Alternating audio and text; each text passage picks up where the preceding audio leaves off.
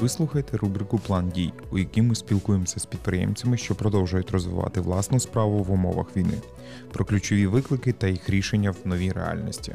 Слухайте, надихайтесь та дійте.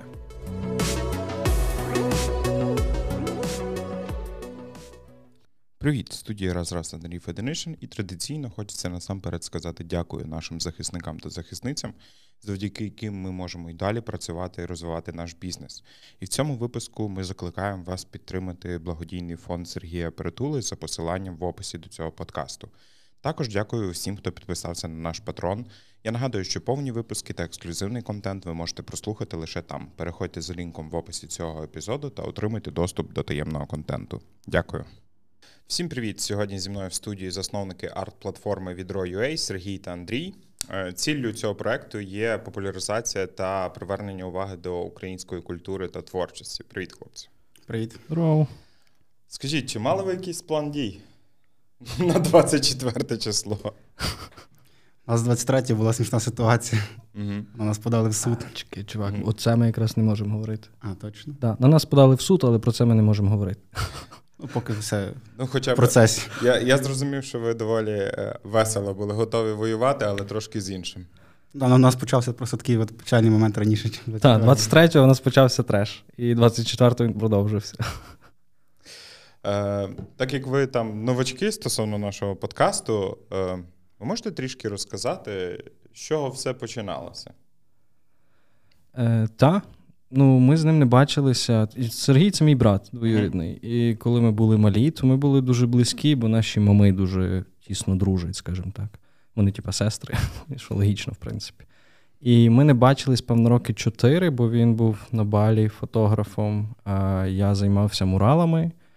І ми зустрілися в барі, випили, і він показує мені якусь картинку з Пінтересту і каже, типа, о, а зроби мені отаку штуку. І там на картинці був якийсь портрет Ренесансу е, з мазком яскравої фарби на очах. Uh-huh. І ми тоді такі трошки випивши, подумали, що клас, прикольна ідея, але давай зробимо щось унікальне. Ну, тобто, на чомусь з нашого. І ми тоді п'яні накупили портретів Шевченків uh-huh. в той вже вечір. На Олексі? Так, так. Скупили все, що було. Uh-huh. Стали монополістами портретів Шевченків. То і... ми до Відро преміум ще дійдемо. Ще дійдемо. І все. І потім на другий день якесь лого тако на колінці зробили, і там сторінку в Інстаграмі зробили. І почали малювати собі якісь ідеї, придумувати. Та й все, воно потім якось пішло-поїхало. Це просто такий експромт в барі, так? Ми почек наш зібралися, ну, не спеціально зібралися, але обговорили такі ідеї, як можна зробити якийсь цікавий український арт. Uh-huh. Бо на той момент ну, дуже мало було щось такого цікавого, і все переважно, якщо щось патріотичне, дуже якесь таке от скучне, якесь гру... От Андрій придумав от, дуже гарну фразу, яка от на початку нас дуже гарно uh-huh. популяризувала. Щось ви, блядь, перегнули з тою журбою. І вона дуже асоціювала іменно то, з чим ми якось боролися і що хотіли uh-huh. трошки змінити. Що от дуже все було якесь таке от нецікаве. То доволі м- сміливе рішення е- взяти е- святині українські і... Е- їх якось наново на них подивитися. І в Україні ми вже бачили кілька проєктів з... Боже, я можу помилятися в назві, але це було якраз реактивний Шевченко чи ще якийсь варіант. Стрибок Квантовий Шевченко. Стрибок та Шевченка, який неоднозначно був сприйнятий. Наскільки я розумію, він де з'явився в той період часу, коли і у вас прийшла ця ідея. Ну, може, навіть певно, раніше. Раніше, певно. Да. І ви вже бачили... що, ну, десь є якийсь е, незрозумілий двіж, скажімо так, в певних колах, але вас це не стримало, в принципі, у нас трошки інакший підхід був. Ну, mm-hmm. особисто в мене була ціль, що як зробити так, щоб Шевченко висів не тільки десь там в школах, mm-hmm. або там держзакладах. Хотіли зробити так, що, що зробити, щоб люди молоді, інші українці, там старші, захотіли повішати іменно в себе вдома Шевченка або іншого поета українського. Як трошки осучаснити це все. Шевченко ще куди не йшло. Ну, ви подекуди посягаєте на ще вищі історії про... Ну, хоча куди вже вище Шевченка, то зараз я ще отримую цю порцію хейту, говорячи про такі речі. Е, наскільки часто ви зустрічаєтеся з хейтом стосовно ваших робіт? О, до війни було дуже часто. Ми, напевно, найбільший потік хейту був, коли ми завели TikTok. Mm-hmm. От коли ми завели TikTok і типу, перше відео закинули якесь, воно тоді попало в якісь невеликі рекомендації, але суто через те, що в коментарях ну, типу, хейт лився потоком, mm-hmm. просто суцільним потоком. І перше відео, напевно, що я трохи парився. Ну, типу, якось дивно mm-hmm. реагувати зразу на те, що, ну, типу, те, що ти робиш, називають зразу е- нецензурною лексикою. Ми ж тут можемо матюкатися? О, це люкс. Ну, коротше, матюкались на нас добряче. Mm-hmm. І... Але потім ти звикаєш, дуже швидко звикаєш. І, типу, був дуже сильний контраст в Тіктоці матюків, mm-hmm. і то, що ми поклюжимо національну спадщину, і то, що ми взагалі злодії, як нас земля носить. І в Інстаграмі, коли люди писали клас, типу, те, що ви робите, воно круте, воно, типу, актуальне і сучасне. Е, і це було дивно. Але відповідаючи на питання, чи було багато хейту, було багато. Після двадцять четвертого лютого його стало менше. TikTok – це тепер новий Facebook для зумерів, чи що, щоб залишати стільки гнівних коментів? Ой, не знаю, насправді. Це у нас просто в Інстаграмі збирається трошки така аудиторія, яка нас як одобрює, а в TikTok вона ж рандомно розкидає і... Я впевнений, що у нас більше хейтерів, чим тих, кому це подобається, якщо взяти український соціум. Що ви б рекомендували іншим підприємцям чи там людям з мистецтва, які думають робити щось доволі контроверсійне, сміливе, хоча, мабуть, це зовсім там дуже сильно сміливе рішення, це просто прогресивне рішення, коли вони можуть зустрітися з якимось хейтом до своєї роботи? Ну, mm. деколи ми з такою цілею створюємо, що це mm-hmm. нативна реклама вийде. Що було найбільш таким, що в людей там викликало найбільше палання в районі Сраки? О, я би розказав про байрактари. Про ну, це... княгиню Ольгу? Так, так, так. Теж можна. Е, ну, була історія, що на початках всі картинки, які ми брали, часто були просто з інтернету. Та? Uh-huh. Ні, там в більшості це були картини, які ми купляли і переробляли, uh-huh. але коли ми почали графічно якось влазити і розбиратися, як працює Photoshop і Illustrator, то ми часто брали картинки просто з інтернету, скачували їх і робили. І так, там, не знаю, два роки тому, ні, менше, півтора роки тому з'явилася картина з Ольгою «Burning Man». Uh-huh. Ну, і вона була класна, бо там такий непоганий е, сенс, непогані пасхалочки, та? І коли почалась війна, е, було дуже багато про байрактар пісень і цієї всієї штуки. І в момент, коли воно ще не досягло критичної маси, ми створили картину «Випускайте байрактари» uh-huh. з цією картинкою Ольги. Ну, і все люкс, вона собі то продавалась, ми якби і не думали ні про що. І в один день мені просто друг кидає сторіс якогось ілюстратора київського, де, типа, наша Ольга, і ця оригінальна Ольга. Ну, і вони, типу, трохи відрізняються, але видно, що Ольга та сама, в принципі. І ми зібралися з Сергієм і з нашою сестрою, його рідною, моєю дворідною, типу, кажемо, що робимо? То, типу, видаляємо, ну, не праві, вся фігня. І для того, щоб якось це зробити правильно, ми накидали текст, е, типу, вибачень, але вони були доволі іронічні. Uh-huh. Ну, тобто, ми ніби визнали свою помилку, просто формат був доволі такий дотепний. Ну, бо, ну блін, ну провтикались, не буває. Реагуєте на canceling culture доволі весело, скажімо. Цікаво, що нас ще ніхто на той момент не закенселив. Mm-hmm. Тобто це просто мені показали сторіс, да, і, і я такий, блін, ну в натурі mm-hmm. не праві. Е, і ми його видалили, написали цей пост, і цей пост створив хай, е, ну, такий хайп кенселінгу, да, через mm-hmm. те, що поналазили ілюстратори, ну, це, типу, які почали засирати, не розуміючи контексту. Вони просто такі, типу, ви вкрали, недостатньо журби в голосі, типу. Mm. І це було, ну, це було неприємно, бо ти такий, ребят, ну я ж, ну, якби по нормальних правилах граю, я вибачився, я не правий. Більше того, там, ми понесли фінансові втрати через те, що там е, одяг з тими штуками, шопери, ми пороздавали на благодійні речі. Ну, типу, mm. це, це не так фінансові втрати, просто, типу, це... то, що не створить нам хорошого лиця, бо ми ніде це не афішували. Ми просто його взяли і віддали. І я навіть був з одною ілюстраторкою переписувався, типа, скажи, ну, типу, що не так? Ну, я її не знаю, просто, типу, я їй писав там, типу, що вас не влаштувало? І вона каже, ну, через те, що ви, типу, отак зверху написали. Я кажу, то це означає що? Що ми, типу, недостатньо е, скорбимо, чекаємось, чи що?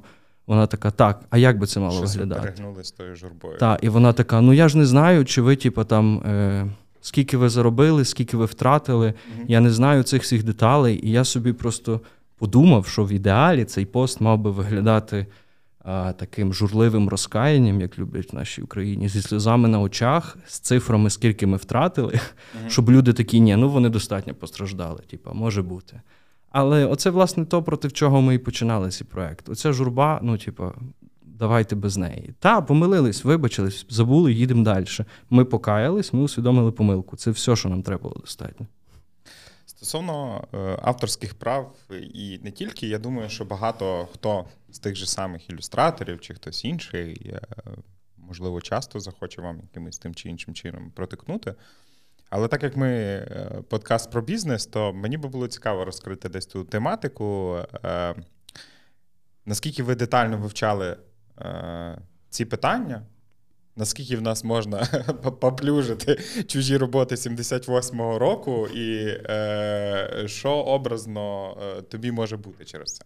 Ми на початку радилися з адвокатом, mm-hmm. як це все вирішується. Він сказав, там все просто робіть. Якщо ну, ми ж купили цю квартиру, вона mm-hmm. виходить в нашій власності. Mm-hmm. Тобто ми можемо робити з нею все, Але що питання, хочемо. Але питання, ви потім її перепродаєте. Тут фішка е, от в чому. Тобто, якщо є картини авторів, які вмерли, здається, більше дев'яносто років тому, mm-hmm.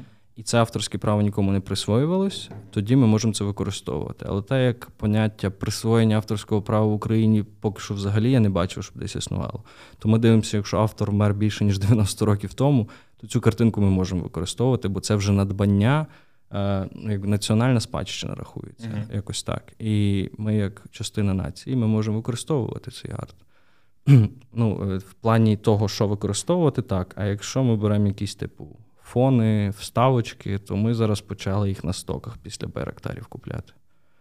Тобто зараз яка пропорція десь того, що е, ви, скажімо так, запозичили в народної спадщини, використовуючи, і того, що ви створюєте десь там з нуля або частково з нуля? У нас міняється стиль просто. На початку mm-hmm. ми просто купляли картини, розмальовували, і це була концепція. Суто, ніби ти робиш графі... графіті на ній, знаєте, mm-hmm. що таке. А потім вже почали більше в фотошопі робити. У нас стиль міняється, якось конкретики нема, щоб їм не триматися. Це питання від того, що ви себе забезпечуєте від майбутніх таких якихось приколів? Чи це просто ну, потрібно змінюватись? А, це радше потрібно змінюватись. Ну, тобто mm-hmm. ми не прив'язуємося до того, що нам можна або що нам не можна, коли народжується ідея. Та? Типу, ми відштовхуємося від того, що буде нормально, по якихось, напевно, наших моральних мірках. Да? От брати чужу картинку, це для нас вже ненормально. Uh-huh. Але, типа, брати картинку чувака, який вмер сто років, і робити з нею абсолютно все, що ти захочеш, це для нас нормально. Окей. Все починалося з того, що десь Шевченко має висіти, окрім підручничком в хаті, і перетворилося на цілу імперію зі всяких маленьких штук, які ти там носиш, клеїш, не знаю, що тільки відбувається. Звідки з'явився цей розвиток? Це просто запит аудиторії? Чи це є варіант того, що ви десь шукали додатковий заробіток? Можна так сказати. Mm-hmm. Ми багато що пробуємо, що якісь нові сувеніри придумати, чи одяг, чи mm-hmm. стікерпаки, там, і так далі. Тобто ми пробуємо, не заходить, щось міняємо туди. Питання не заходить, це вимірюється в якихось цифрах, чи це ну, просто... Відчувається, там, чи людям це цікаво, чи, от, чи вони так, так дивляться на то. Добре, я поставлю більш пряміше питання. Наскільки ви дружите з цифрами? Наскільки для вас це було комерційним проєктом з самого початку? Це був проєкт на роки, але ви не мали якоїсь такі от цілі, що треба збагатитися. Угу. Ми майже рік часу більш вложували, чим отримали. Він займався муралами до того, це був його основний mm-hmm. заробіток, а я мав, крім того, інтернет-магазин, і от я з нього більше жив. А це було як наше хобі, яке ми пригнали так віддушено прийти собі відпочити, щось попридумувати, підняти собі настрій, розслабитися, щось таке. Наскільки хобі тепер перетворилося в бізнес? Це тепер вже основа. Дуже багато часу забирає, ти вже не можеш нічим іншим займатися. Ми вже розширюємо команду, бо нам постійно треба більше людей. Що найбільше зараз приносить коштів? А, про тип товару питання? Так. Я думаю, що це... одяг. Хоча mm. іронія в тому, що він найменшу маржу має. Mm. Тобто в одязі є найменша маржа, але найбільша дохідність. Чисто через те, що більшість людей прагнуть все-таки картинки повісити не вдома, а повісити на себе.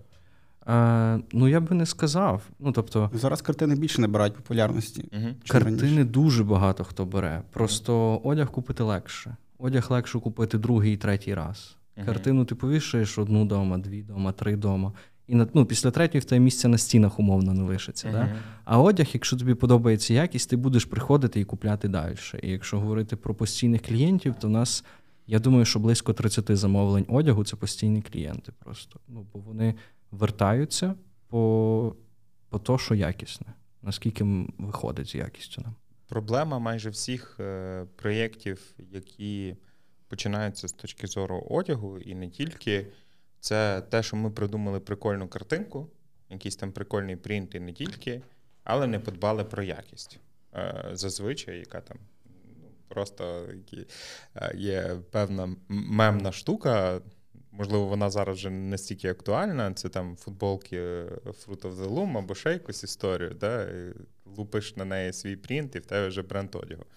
От. Як ви тоді підійшли до того питання, що ви говорите, що це дійсно якісні штуки? А, я розкажу історію, як це починалось. Коли ми робили тільки картини, угу. це тривало десь місяць часу, напевно. І я не пам'ятаю, в когось з нас виникла ідея надрукувати це на худіку. Uh-huh. Я пам'ятаю, що я знайшов якісь самі дешманські худіки, які мені Target підкинув, uh-huh. надрукував на них самий дешевий друк, і було в нас таких шість худіків. Типу. Uh-huh. Е- і десь після цього я зрозумів, що означає гівнова якість. Uh-huh. І від цього я почав іти е- і шукати інші худіки. І мені просто підвернулася вдача, що моя знайома порадила звернутися до її знайомого, який має е, вишивальну фабрику. Uh-huh. Але крім вишивальної, в нього там щось трошки є швей. Е, і він приніс зразок худі, він мене цілком влаштовував. І він був відкритий міняти фасони, міняти е, лекала, міняти оці всі штуки. Ну і перших там пару партій е, худі, за футболки ми тоді ще не бралися. Ми шили просто по його лекалах, просто його худі. В трьох кольорах ми тоді шили, а, і, і все, ну, типу, і наші бірки. Пізніше це вже переросло до, певно, десь за півроку трансформувалось в те, що підбирати тканину, підбирати склад тканини, підбирати матеріали для друку, підбирати фарби для друку, підбирати, ну, навіть ту саму бірку зробити, тобто, щоб всі ці деталі були враховані. І, напевно, суто через те, що є розуміння всіх процесів виготовлення одягу від початку і до кінця, uh-huh. виходить тримати якість. І знову ж таки, щоб типу, не брехати нікому, буває, що не завжди так виходить. Uh-huh. У нас останній, наприклад, профтик, приїхала тканина турецька, то самі постачальники, дев'яносто п'ять на п'ять, все ідеально мало би підійти, але її плотність менше, ну от прям відчутно менше. І цій футболці нічого не бракує, але людина, яка рік часу замовляла футболку, вона хоче таку саму футболку, а не тоншу. Дуже багато вас стало зараз не тільки в онлайн-просторі, як так, а вже подекуди і в офлайні. Ти починаєш йти десь там Львовом, то тебе тут в кав'ярні зачіпить ваша картина, то ти тут по вулиці прийшов, побачив вас і так далі.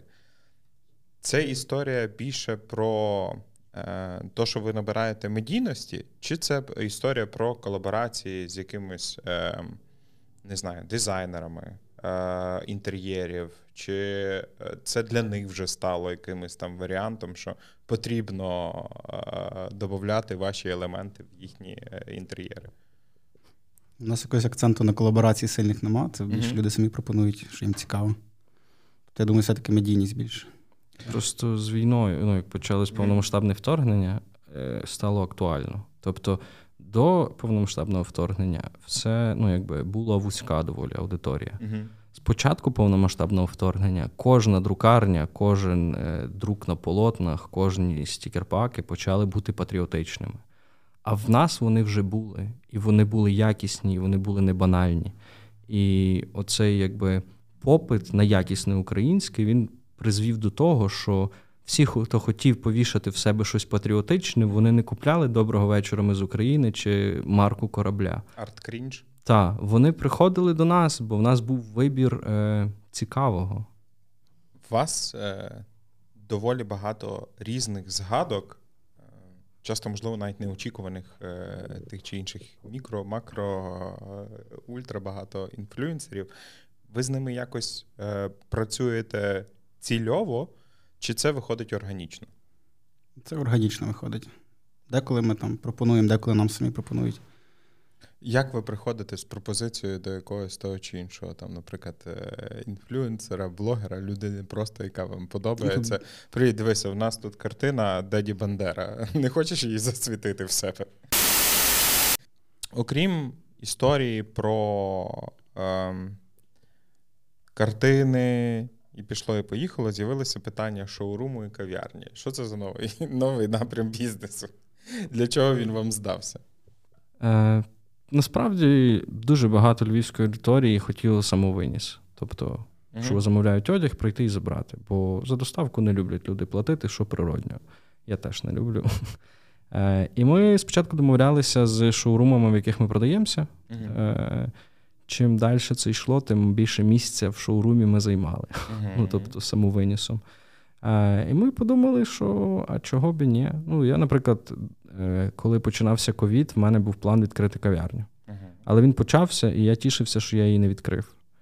Е, і, напевно, це просто якийсь такий маленький гештальтик, який з'явився ще з самого початку створення бізнесу, та мати якусь свою точку. От і все. Ну, тобто, це не нова модель бізнесу, вона mm-hmm. радше доповнює нас трошки. Та? Бо ми не ставимо великий акцент відкрити там, е, я не знаю, якийсь мегамаркет Відро, чи mm-hmm. там точку форумі, боже збав. Ну, типу, нема такого. Опишіть тоді оцю тусовку, яка цікавиться оцим якісним українським. Як ви її собі бачите? І... Я думаю, її нема конкретно. Ну, ми з братом дуже різні. Mm-hmm. Нас єдине, напевно, що об'єднує, це оцей бренд, що ми хочемо розвивати, і от оці цілі, які ми поставили. І те, що ми різні, ми якось поєднуємо те, що подобається, наприклад, людям з моїм світоглядом, і mm-hmm. так само з його світоглядом. Тобто ми стараємося зробити дуже широку аудиторію. Добре, що тоді за... Е, окей. Що це за світогляди, е, які привели до такого яскравого арту? Просто дуже цікаво дійсно розібратися в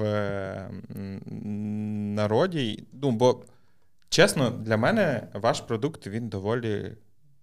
Не знаю, він доволі специфічний. Ну, тобто, це мало, напевно, з'явитися рано чи пізно, тому що це, це, це класно, це, це, це дійсно якийсь новий, свіжий погляд, але доволі провокативно. І от мені здавалося, що такої тусовки, яка готова йти на таку провокацію і повісити десь себе це в офісі, вдома і не тільки, що її не так багато. Але на вашому прикладі видно, що її доволі багато. І, і, і таких людей, ну, з кожним днем, напевно, стає все більше. І от наскільки ви знаєте їх, наскільки ви детально розумієте їх, щоб вгадувати їхні, наприклад, майбутні потреби? Я думаю, що ми могли вгадувати їх майбутні потреби, знову ж таки, до двадцять четвертого лютого. Це mm-hmm. був ну, переломний момент для нас. Бо після того нашою аудиторією стала вся Україна, яка розуміє, що всі люди, які ідентифікують себе як українці. Mm-hmm.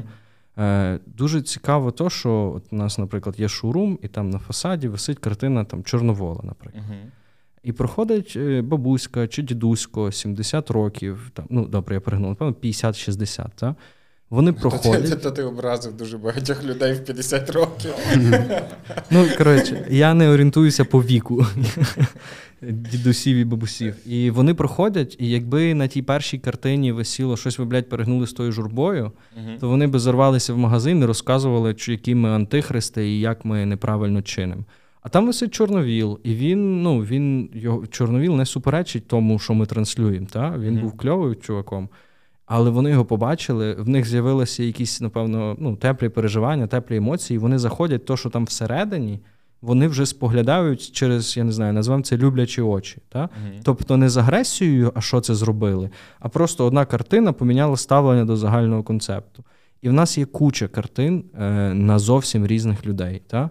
Тобто в нас нема якогось, напевно, що радикальної ненависті до чогось. Mm-hmm. Та? В нас є якась лагідна, толерантна любов до багато чого.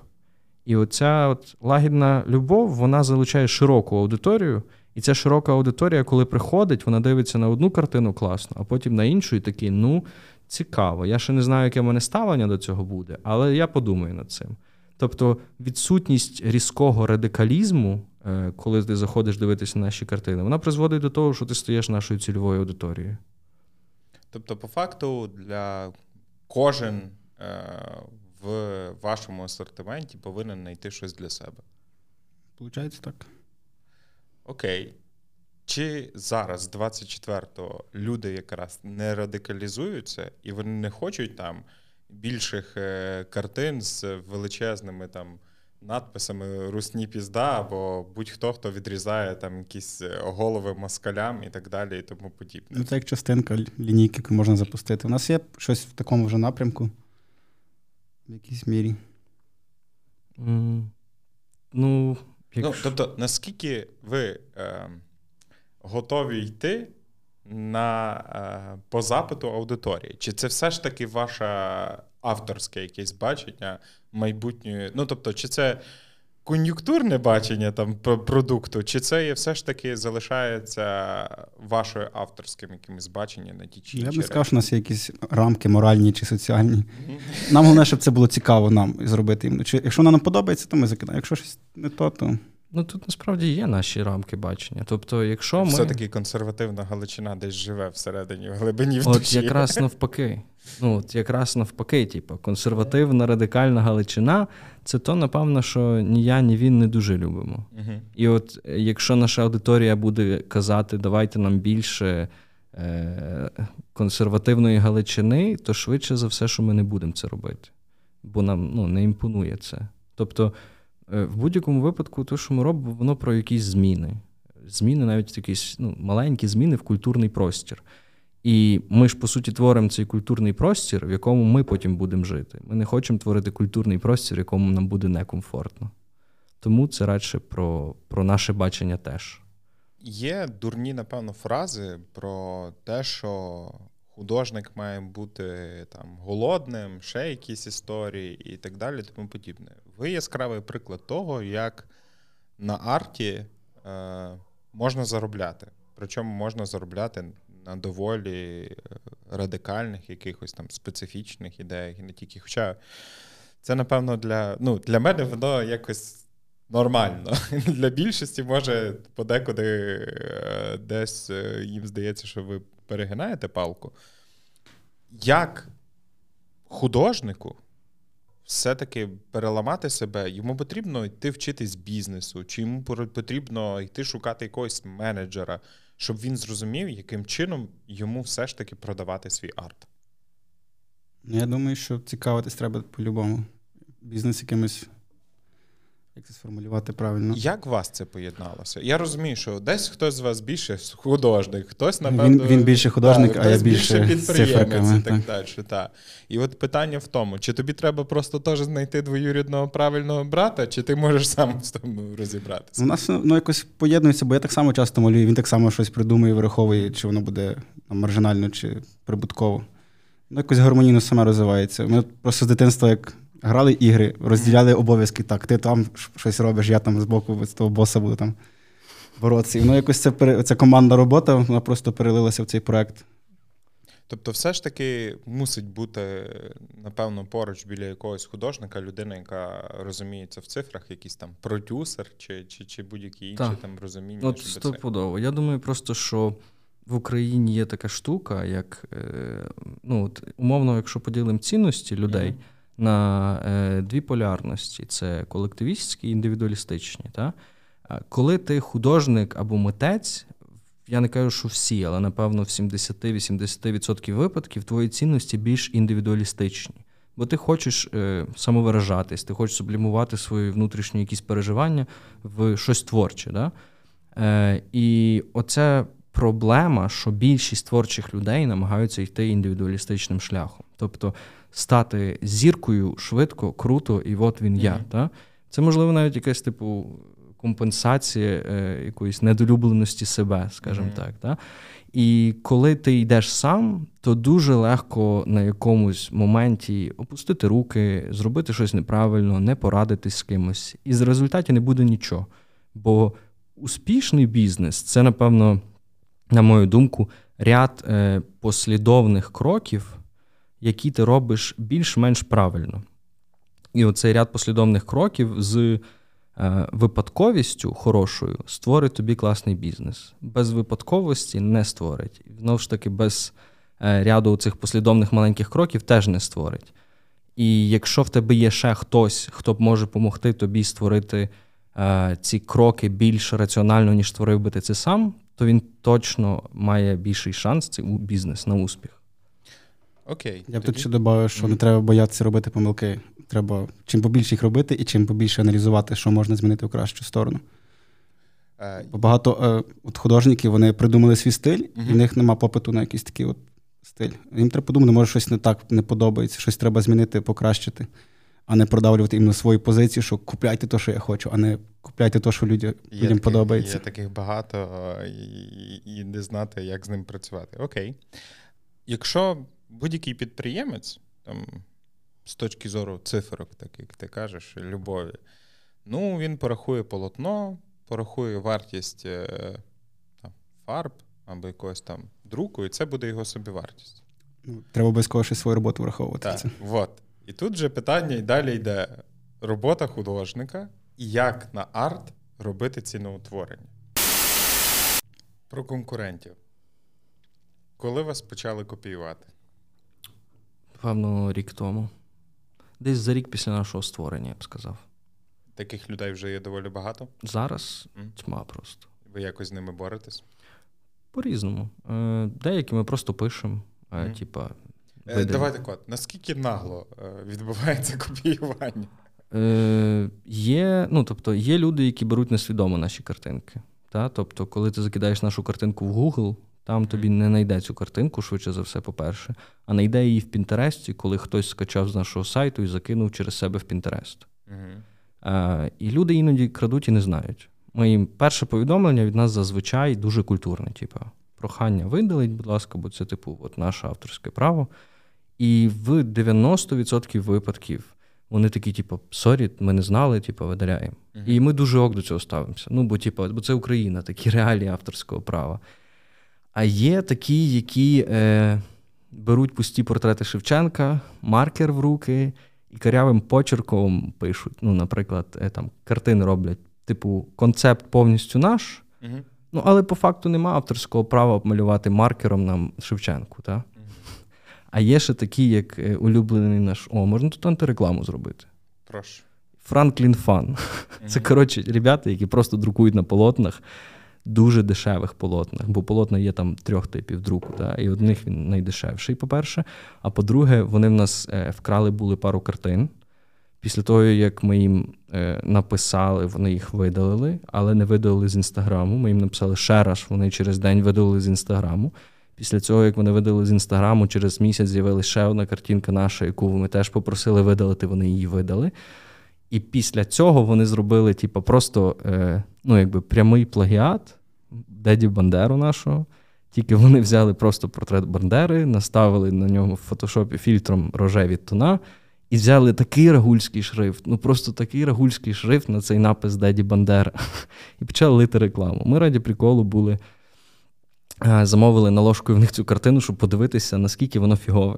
І воно реально було, ну тобто фігове. Та? То, що вони продають, ми могли продавати вдвічі дешевше, просто через те, що, ну типу, якість низька підрамника, якість низька, полотна низька. Більше того, сам портрет Бандери. У нас майже всі портрети промальовуються. Тобто є фото, да, але поверху вручну я чи він, ми промальовуємо деталі для того, щоб не було видно пікселів. Там це було зроблено одною кнопкою в фотошопі просто. І, ну, коротше. І от Franklin Fun – це самі е, бичі бики, які з нами коли-небудь зустрічалися через те, що вони мало того, що крадуть, не визнають і потім плагіатять. І в якийсь момент вони нас настільки схарили, що ми думали зробити їм, типу, чорний хайп в Інстаграмі, да?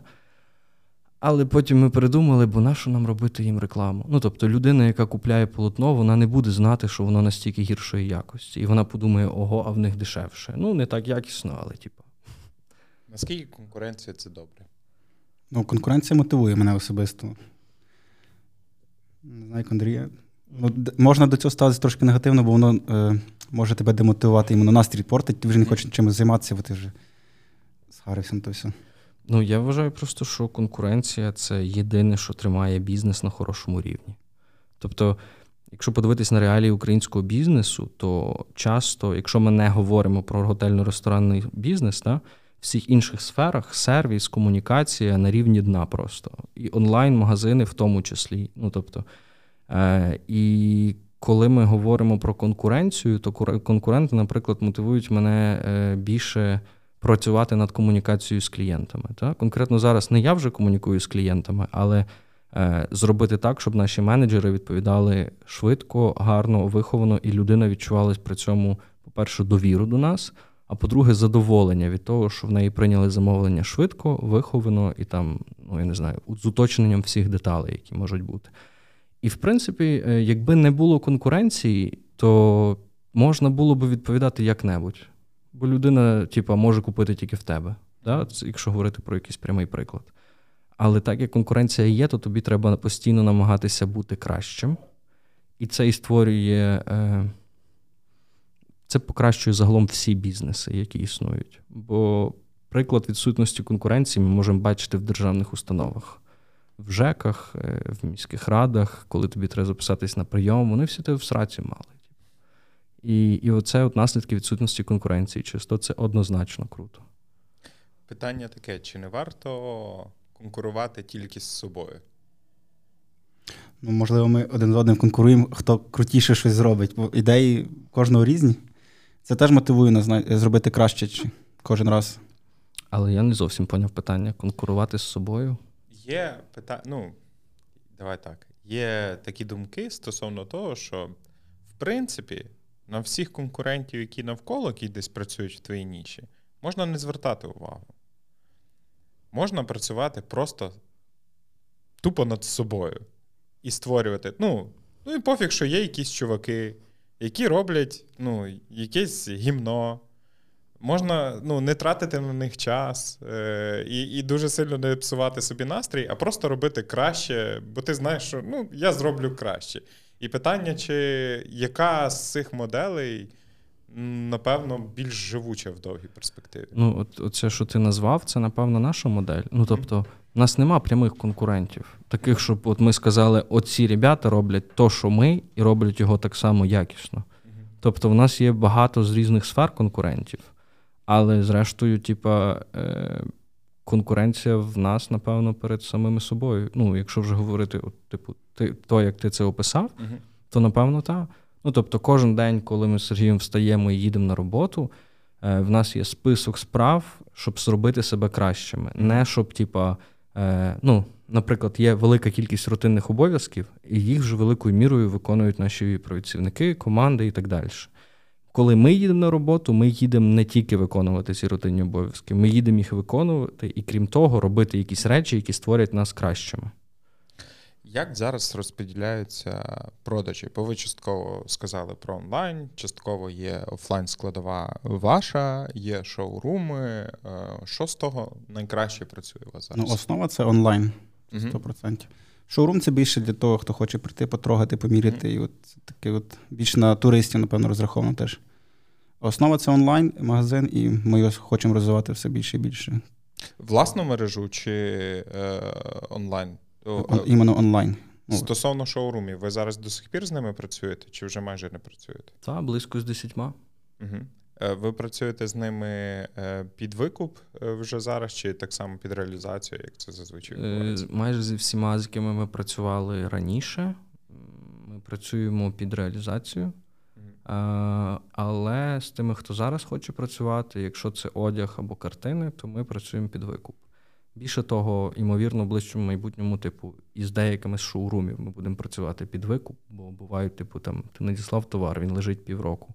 І воно тобі і гроші в оборот не вернулися, і, і їм воно не сильно вже й треба, бо воно просто лежить. Ви доволі активно е- і кльово комунікуєте. Для вас там навіть подекуди ваші комунікації в соцмережах, вони теж, не знаю, чи можна так назвати, якимось там контркультурними чи ще якимись варіантами. Для, для мене там яскравий приклад, це коли я один раз потрапив на ваш TikTok про вивіски. Порвав вашу вивіску і вивіску всіх інших людей. Е, типу, наша це там тридцять на тридцять, може навіть менше, ну, чуть не міліметрів там квадратиків, чуваків там на пів цього. Е, що з соцмереж зараз для вас найкраще працює? Е, не знаю, або на формування якоїсь там впізнаваності, або, можливо, на продажі. Або, можливо, є соцмережі, які добре працюють на впізнаваність, але погано на продажі, і навпаки. Ну, основа – це Instagram, угу. але ми дуже хочемо розвивати більше TikTok, тому що він більш живий. Тим більше Instagram своєю цензурою от вже просто от так важко. От блочить пости, блочить сторіси, постійно рекламні кабінети постійно заблоковані. Тобто ця цензура може нам просто вийти в майбутньому те, що заблокують а нам аккаунт. З точки зору якраз теж якогось авторського права? Mm-hmm. Чи, просто Інстаграм він любить. Ворожне, чи ми ж москалів не любимо. Ага. Офіс Інстаграму, наприклад, на початку війни, я впевнений, що був в Росії, український. Ну, вони розказують, що в Ірландії, але... Тут такий фактор, що хейтери вже не люблять скаржитись на все, що їм не подобається. Потім mm-hmm. ті пости блочаться. Куча таких ситуацій було. У нас була історія, що, напевно, що наш другий пост після двадцять четвертого лютого був про ен еф ті, які ми створили і продавали. І цей пост нам знесли. Там не було мови ворожнечі взагалі. Ну, тобто там просто був пост про те, що ми створили ен еф ті, ми будемо його продавати, і гроші в зе се у. І цей пост знесли. Просто через те, що... Ну, я припускаю, я не знаю точно, що це була якась атака русських ботів. Бо інакшого пояснення я не маю. Ну, не може наша аудиторія скаржитись на пост, що ми, типа, щось робимо. Ти якраз гарно підвів, бо це було моє наступне питання стосовно ен еф ті. Це доволі хайпова штука. Дуже багато людей, які, напевно, десь там частково цікавляться артом і ще й пов'язані з криптою як такою, для них це ну, щось таке супер неймовірне. Ми часто бачимо, що, не знаю, там картинки гімна продається за доволі багато е, доларів, і люди потім це перепродають. Е, я не про ваш арт в порівнянні прямому і так далі. Але чи це для вас поки як прояв однієї з ваших е, благодійних діяльностей? Я зроблю маленьку ремарку. Останнє, що я бачив з хлопців, це понад двісті тисяч на благодійність, на різні ті чи інші збори, можливо, навіть зараз і більше. Ми так само закликаємо всіх вас перейти за посиланням в описі цього подкасту і задонейтити для Притули, щоб він купив нам ще якісь прикольні вундервафлі, які будуть робити смерть русні. Чи ен еф ті для вас це є майбутнім розвитком? Чи це все ж таки якась історія відгалуження зараз поки що просто на попробувати, на благодійність? Що це є? Я думаю, другий варіант. Суто благодійний. От попробували, воно mm-hmm. зайшло. Круто. Якоїсь конкретної стратегії на розвиток ен еф ті у нас поки що нема. Я десь, певно, за місяць до повномасштабного вторгнення з Дімою Малєєвим зустрічався. Mm-hmm. Ну, я його якби напросився до нього на каву, скажімо так. І, типу, ми щось з ним говорили про те, як це можна розвивати, і він сказав, що, типу, я взагалі здивований, чого ви ще ен еф ті не зробили. І я пам'ятаю, що тоді почав готувати колекцію ен еф ті до дев'ятого березня. Mm-hmm. Типу, щоб дев'ятого березня на день народження пана Тараса запостити цю колекцію, щоб зробити просто інфопривід. Ну, тобто, я не, не думав, що ми на ен еф ті щось зможемо е, заробити. Ну, а потім двадцять четвертого двадцять п'ятого числа, коли всі сиділи в телефонах, я подумав, що для того, щоб якось понизити цю тривожність, треба в чомусь роздуплитися. Ну, і ми тут роздуплилися, як створити ен еф ті. Ми створили його максимально простим шляхом, ну, тобто, без всяких там, е, як це називається, купівель, е, заморожування ефіріуму, щоб закодувати ці ен еф ті, чи ще якихось таких штук. Ні, ми просто все зробили так, як було показано в відеоінструкції на Ютубі. Заробили, закинули, і просто через те, що е, хвиль, ну, типу, культура збору грошей, культура донатів тоді тільки починалася, типу, нам вийшло тоді продати багато ен еф ті. Ну, мені здається, що десь на сто двадцять тисяч ми продали ен еф ті, може і більше, я вже не пам'ятаю точно. Бізнесу як бізнесу, ви з того робити зараз не, не думаєте? Ми не розуміємося в тому. Настільки, щоб щось робити з того бізнесу. Мені здається, що цей хайп ен еф ті трошки буде падати, виділяти на нього сили зараз основні немає. Чи планує Відро йти в інші культури? Не знаю. Просто... Польські, наприклад. Наприклад. Ну, грали якраз недавно. В'ядерко пили. Ну, образно. Ну, втратиться трошки, напевно, саме розуміння назви і так далі. Тут треба розуміти сам концепт народу і культури. Треба бути поляком, щоб робити польський арт. питання такому. Просто знайти хороших партнерів. Чи ніколи ви не думали про розвиток якраз, ну, перенесення цієї культури на якраз майбутнє, на якісь нові ринки? Ну, тому що частково, можливо, ми всі розуміємо, що купівельна спроможність українців частково буде, напевно, знижуватись. Хоча, може, і ні. Дай Бог, щоб ні, скажімо так. У нас більше ціль за кордоном знайти як українців, і більше на них популяризувати за кордоном нашу продукцію, чим створювати іменно інші. Чи зрозуміють там умовні вестерни, локальні меми? Чи ви будете mm-hmm. працювати просто з uh-huh. людьми, які виїхали? Дуже часто зараз люди в нас купляють одяг не для е, західної аудиторії, а mm-hmm. для москалів, які є в тих країнах. Mm-hmm. Ну, от, е, банально сердючка з написом «Геть з України, москаль не красивий», людина будь-де в якійсь точці Європи чи Америки буде гуляти і шукати поглядом москаля, який це буде читати. От в чому mm-hmm. прикол. Типу, мені здається, що конкретно зараз це так відбувається. А на майбутнє, та, після перемоги, коли ненависть до москалів е, не то, що зменшиться, та, просто вона не буде така показова. Їх всі будуть завжди не любити, але іноді це будуть робити тихо. Е, лишиться якийсь відсоток американських, англомовних типу артів, які плюс-мінус будуть е, популярні через те, що українська культура в світі е, стала більш популярною, скажімо так. Ну, тобто, Бандеру вже багато хто і в Штатах знає. Угу. Типу, і оці штуки, вони нікуди не дінуться.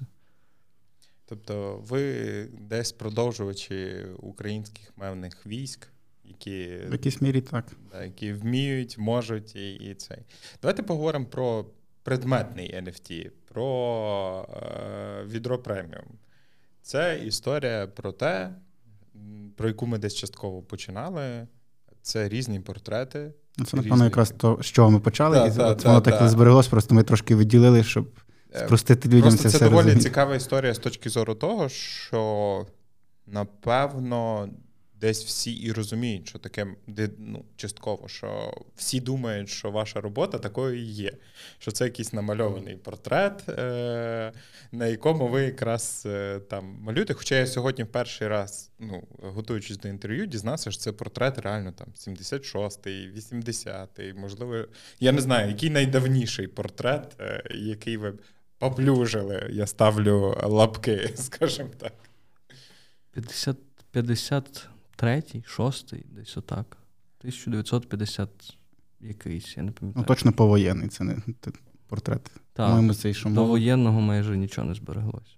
Наскільки е, ця історія для вас є е, теж, не знаю, прибутковою частково? Чи це є просто дань того, що ви починали? Чи це нова лінійка? Це, ну, як при... ви це бачите? Приємний бонус, так сказати. Mm-hmm. Це не дуже популярно, але...